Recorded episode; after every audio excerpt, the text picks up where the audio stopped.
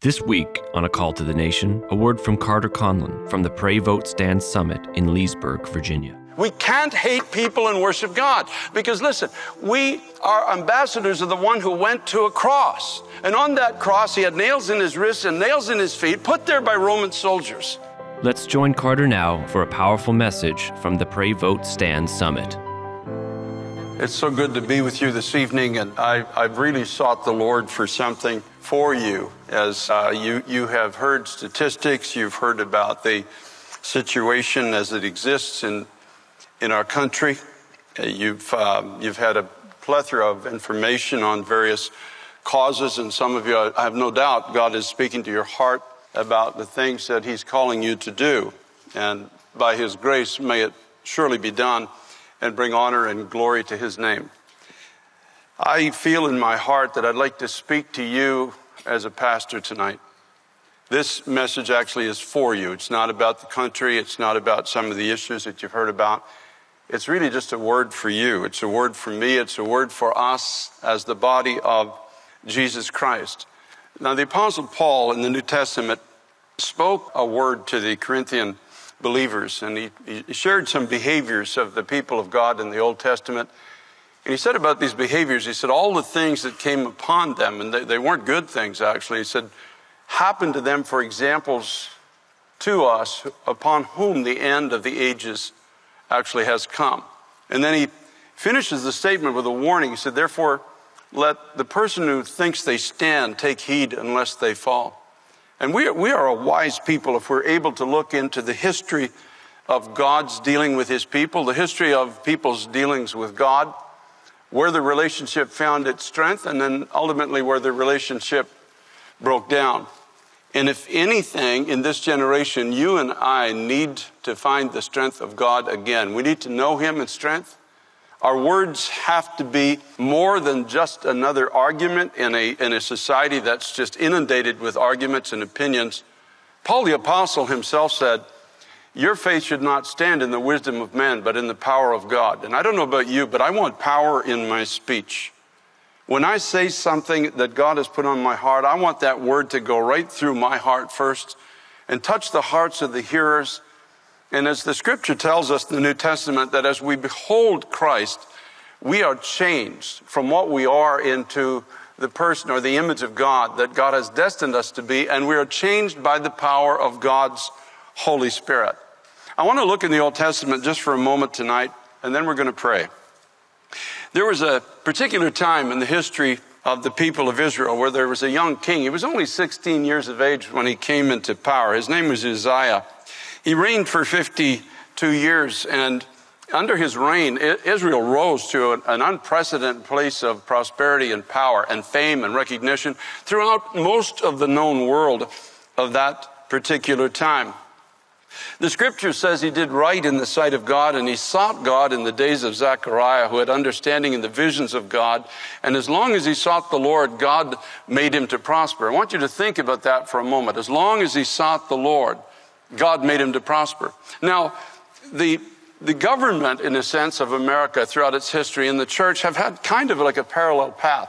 It's not been a perfect path, but the one characteristic that I've discovered about this nation is that there always was a willingness among the people, even though there was a stubbornness or deviations, and some of them quite serious, but nevertheless there was an ability. Most everybody went to church, most everybody at least the majority, I think, of, of, of, years gone by, had a biblical worldview, and they were able to eventually be reckoned with or reasoned with, and, and their behaviors were brought in line with the Word of God. And, and that is the history, in a sense, of, of much of this country. And I, I recognize, I'm not trying to make a blanket statement, for I know that there were grave injustices committed even in the name of God. But nevertheless, there always was this willingness, as long as he sought the Lord God made him to prosper. And, and how many here can bear witness to that in your own life tonight? You sought him. You know, I can, I can tell you from my life, I, I was a cop for, for 12 years, and I was a cop when I came to Christ, and, and, and I sought him. And as I, as I became a believer in Jesus Christ, I began to seek the Lord, and, and he made me to prosper. He changed my character. He made me a better father. He made me a, a better husband. He changed my heart. I started to care for people. I was not a very good candidate for the ministry when I first got saved. I didn't like myself, and I honestly didn't like anybody else either. One day I went to an altar. I responded to an altar call and I said, God, I have nothing. If you need a bad temper, I got that. I'm your man. If You need a lousy husband, that's me. If you need a father that doesn't know how to be a father, I got that down pretty good. If, if you need a person, I said, God, I was on my knees at an altar in a church. I said, I don't even like people. But I somehow hear you calling me. I responded to the call of God, and like happened to Uzziah and the nation, as, as, as we sought God, God made us to prosper. You are what you are tonight because you are seekers of God. Can you imagine what you would be had you not spent time seeking? Most, some of you would be dead, others would be alcoholics, others would be drug addicts, others would be bank robbers. Who knows what you would be?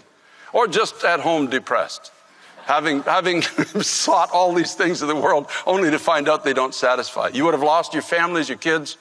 There'd be such death and destruction, but you sought the Lord and God made you to prosper. The scripture tells us that he built cities and established garrisons in the places of his former enemies. Actually, went in, conquered enemy nations that were, or societies that were coming against uh, uh, the, the people of God at that time, and, and he, he, built, uh, established military garrisons there. And, and America did that over the years, went into places and conquered those that would have risen up and, and caused heartache in the nation and set up military bases. And seemingly these nations were incapable in a sense of, of, of evicting them. And the presence, in a sense, of the victory of God was established in these places that perhaps were once enemies of, of this nation. And if you're honest tonight, God did that for you too. He gave us the power, in a sense, to go into places that were enemies against our minds and against our souls. And He gave us a, a bulwark against it. And we, we were no longer dominated by the things that used to dominate our lives. But now he gave us the power to go in and establish beachheads in these areas, and they no longer control us, but by the power and grace of God, we control them. The scripture says his fame spread as far as the entrance of Egypt. He became exceedingly strong. So he became to be famous. Now, some of us tonight are legends in our own mind. That's okay. If that's what you are, I'm, I'm okay with that. You know, you, you, somebody's gotta, somebody's gotta know exactly who and what you are. But all of us, in, in some measure, came into fame because of the presence of God. I'm talking about, I'm not talking about national or inter- international name recognition. Now, some may have that, but I'm talking about your kids looking at you or me and saying, my dad or my mom is a, is a man or woman of God. I'm talking about neighbors. I'm talking about coworkers. I'm talking about people you meet on the street. There's, when you have walked with God, there's a, there's a measure of fame that God puts inside your heart that even just walking away from an interaction, people look and say, wow, that is really a nice person. Not because of anything we have done, but because of who Christ is in us and what he's making us into and what he's doing through our lives. He was able to fortify the cities that God uh, allowed him to build. He, the scripture says he dug many wells. He had much livestock. He had farmers and vine dressers and mountains, and for he loved the soil. And we look at the history of America, and you know, I've traveled a good part of the world now, and I've seen societies that are, are starving. They're hungry. There's, there's a lack of food and supply. But hasn't God been good to this nation? Hasn't God been good to this country? We, yes, that's the, you go ahead. There, there has been no shortage of basket and store, and uh, we've had fields of wheat, and we've had all kinds of herds of cattle, and there, it seems everything we touched and put our hands to as a nation prospered. And in that sense, we became, because of the provision, the envy of the world. And that's why a lot of people risk their lives to get here. It's not just the freedom, which is great, but it's the provision. It's the opportunity, in a sense, to, to eat three times a day when a lot of people around the world are lucky if they get to eat once. The scripture said he had an army of fighting men, and they were men of valor, and under their, their authority, there was uh, 307, 75,000 men in this army, and they made war with mighty power to help the king against the enemy. And thus, this is, in a, in a sense, what we became as a nation. God gave us an incredible army, an incredible military to be able to fight the wars of this nation, as we heard so uh, well articulated uh, yesterday. And all of these things, you, you look in our own lives, uh, Jesus said, Behold, I give you power to tread on serpents and scorpions and over all the power of the enemy, and nothing shall by any means hurt you. And so, whether you realize it or not, you have an army at your disposal. You have the presence of God. You have the power of God. You have the promises of God to stand and to believe God for great, great victories in your life. The scripture says he was marvelously helped until he became strong. I can honestly say that. I've been marvelously helped most of my life. I've been in places I should not be. I've spoken in places I'm not qualified to speak in. He's made me more than I could ever hope to be in myself. He's taken me places I could never go in any amount of natural strength and given me what I could never possess. I am eternally grateful. If I were to die tonight before this message is done, God owes me nothing, and I still owe him everything for all he has done in my life. Thank God. Marvelously helped until he was strong. But then something happens. There's a turning in this man, as I believe there has been somewhat of a turning in this nation. When he was strong, the scripture says he was, his heart was lifted up to his destruction, for he transgressed against the Lord his God by entering the temple of the Lord to burn incense on the altar of incense. So here's what he actually did. He became so used to the victory and so used to the provision that he fell to that that Adamic nature, that, that indwelling power of sin that was sown in the hearts of humanity in the Garden of Eden, to be as God, to become his own judge of what's good and evil. And what this man did is he went into the house of God. He was so used to victory. He went into the house of God and it somehow got into his head that he can change the laws of God without consequence. He could still go in and worship as he saw it. And you think about what this nation has done, how we've redefined marriage you think about how we've changed things that are clearly defined in the Word of God and, and still go into the house of God and somehow think this is acceptable in the sight of a holy God.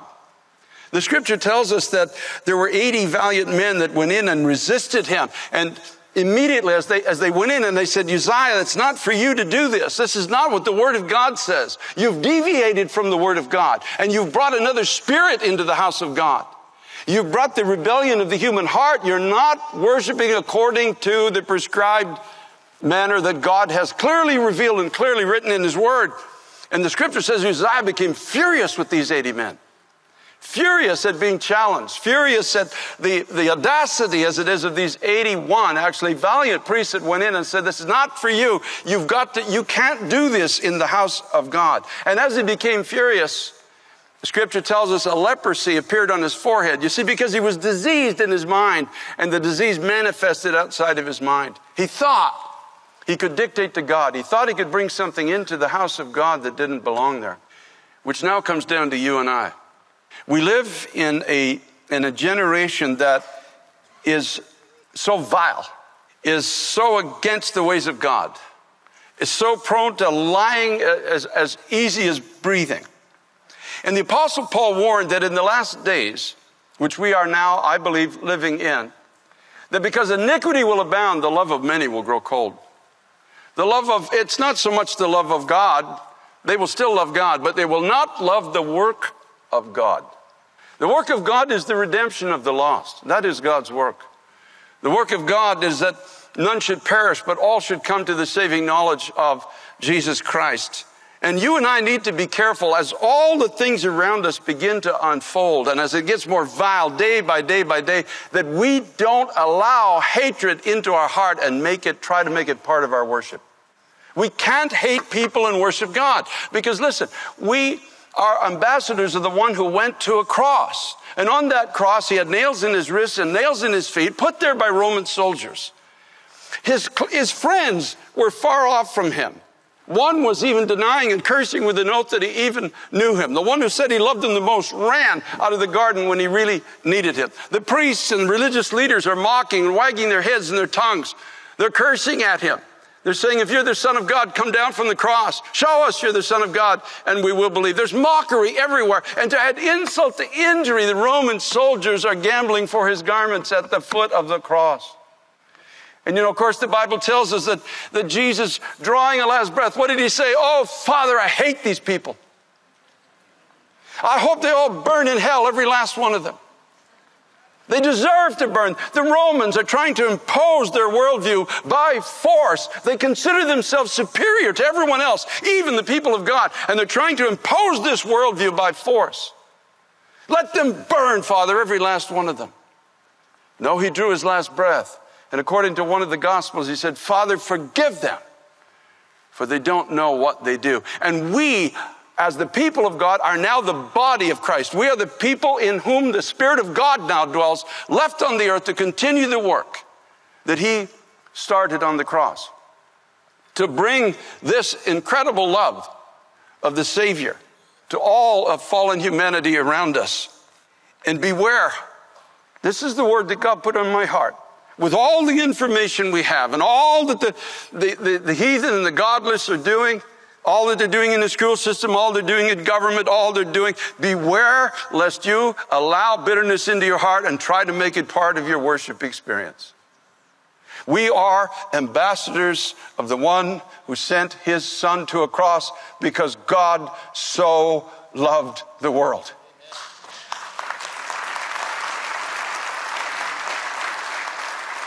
And it's easy to hate, and it's hard to love. You listen to the, the endless blathering of all of the newscasters, and eventually you pick up their spirit.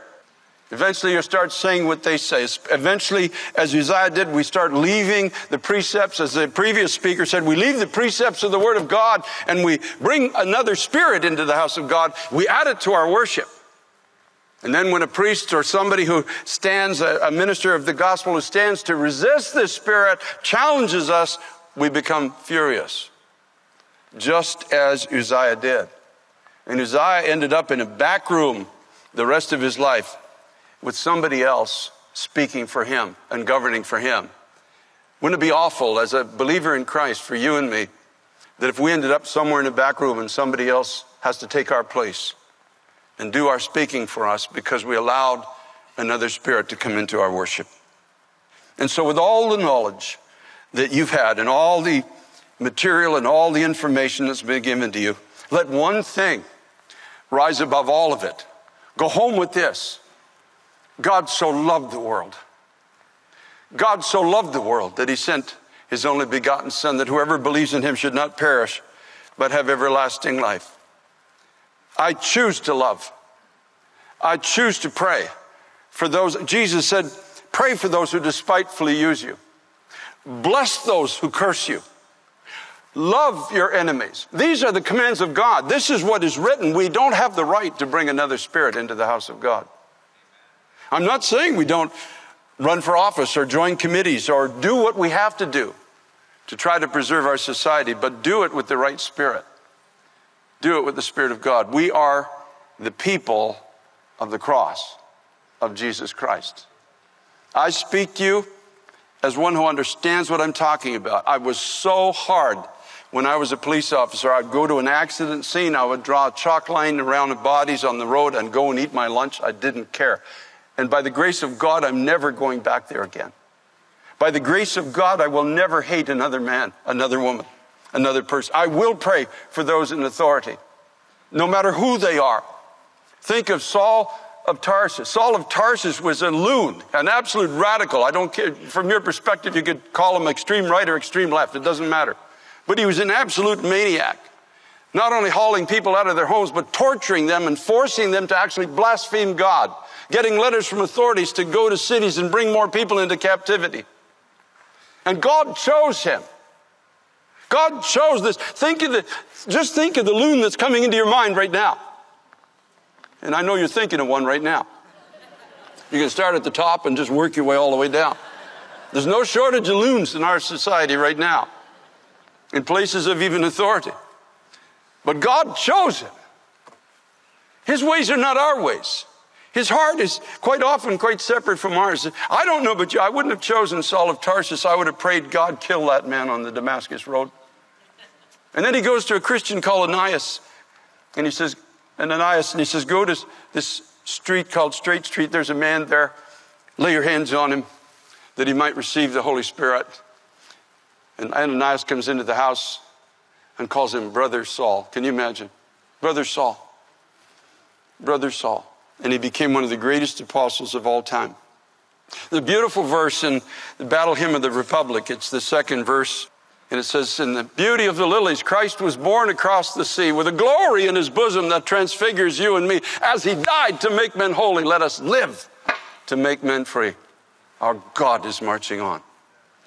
Praise be to God. I try in my mind to envision our president a believer in Christ before he dies. He's going to stand before God in the not too distant future. I try in my mind to see Chuck Schumer, Nancy Pelosi, and others as believers in Christ. And why would we think it's impossible that God can do that? He can. And I pray to God he will. I don't want to see a single soul in hell when I could have had an opportunity to receive Christ as Savior. And so I want to challenge you tonight with everything that's in my heart that you choose to love. Choose to love. My brother, my sister, choose to love. Let, when you stand, it doesn't mean you give up on all of the causes maybe that God's put in your life and your heart, but when you stand in the house of God, let it be a heart of love. Let it be hands and a heart and a voice that's in unison with God that you are raising before the throne of God. Ask for the empowerment of God's Holy Spirit because we can't love like this on our own. It's not possible. We need the power of God to love those that are unlovable. And by God's grace, we can. I wish I had time. I'd tell you some experiences of meeting people who had been in prison that I didn't possibly believe could be saved, but they were and are. God can save anyone. So, Father, I. I pray tonight, God. I pray for my brothers and my sisters here. Lord, with, with all that we know and all that remains to be done, may we bring a right spirit to your throne. May none of us be found there with anger in our hearts.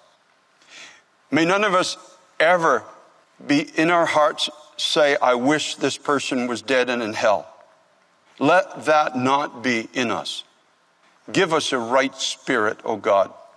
Send us from here, Lord, with the knowledge that we've received, but with the heart of God in Jesus Christ.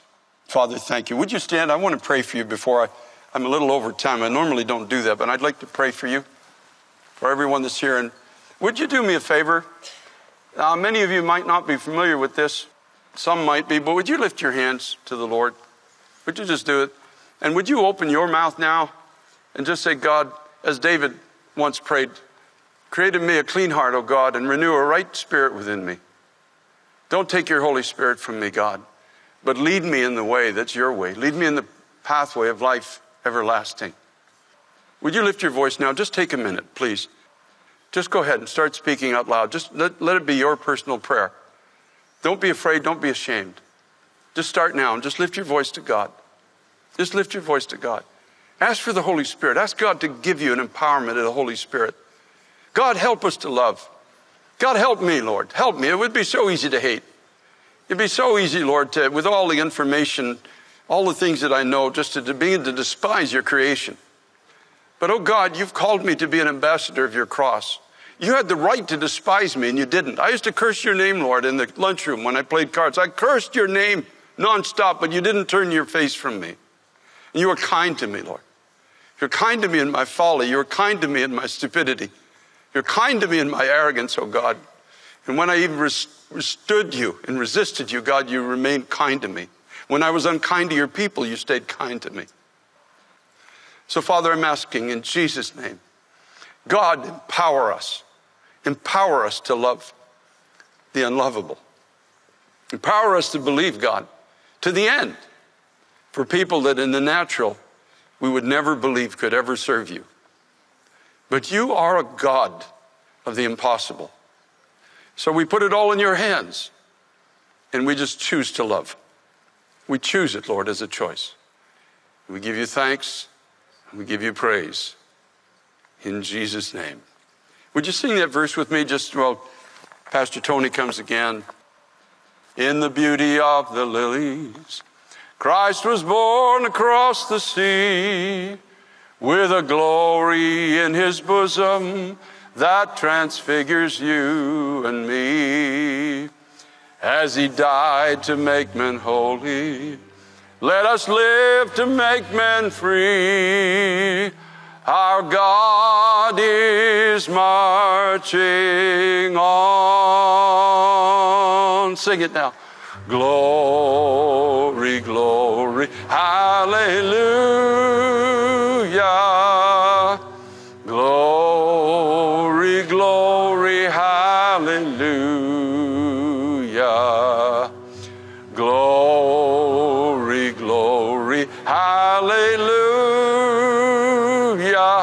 His truth is marching on. One more time. Glory,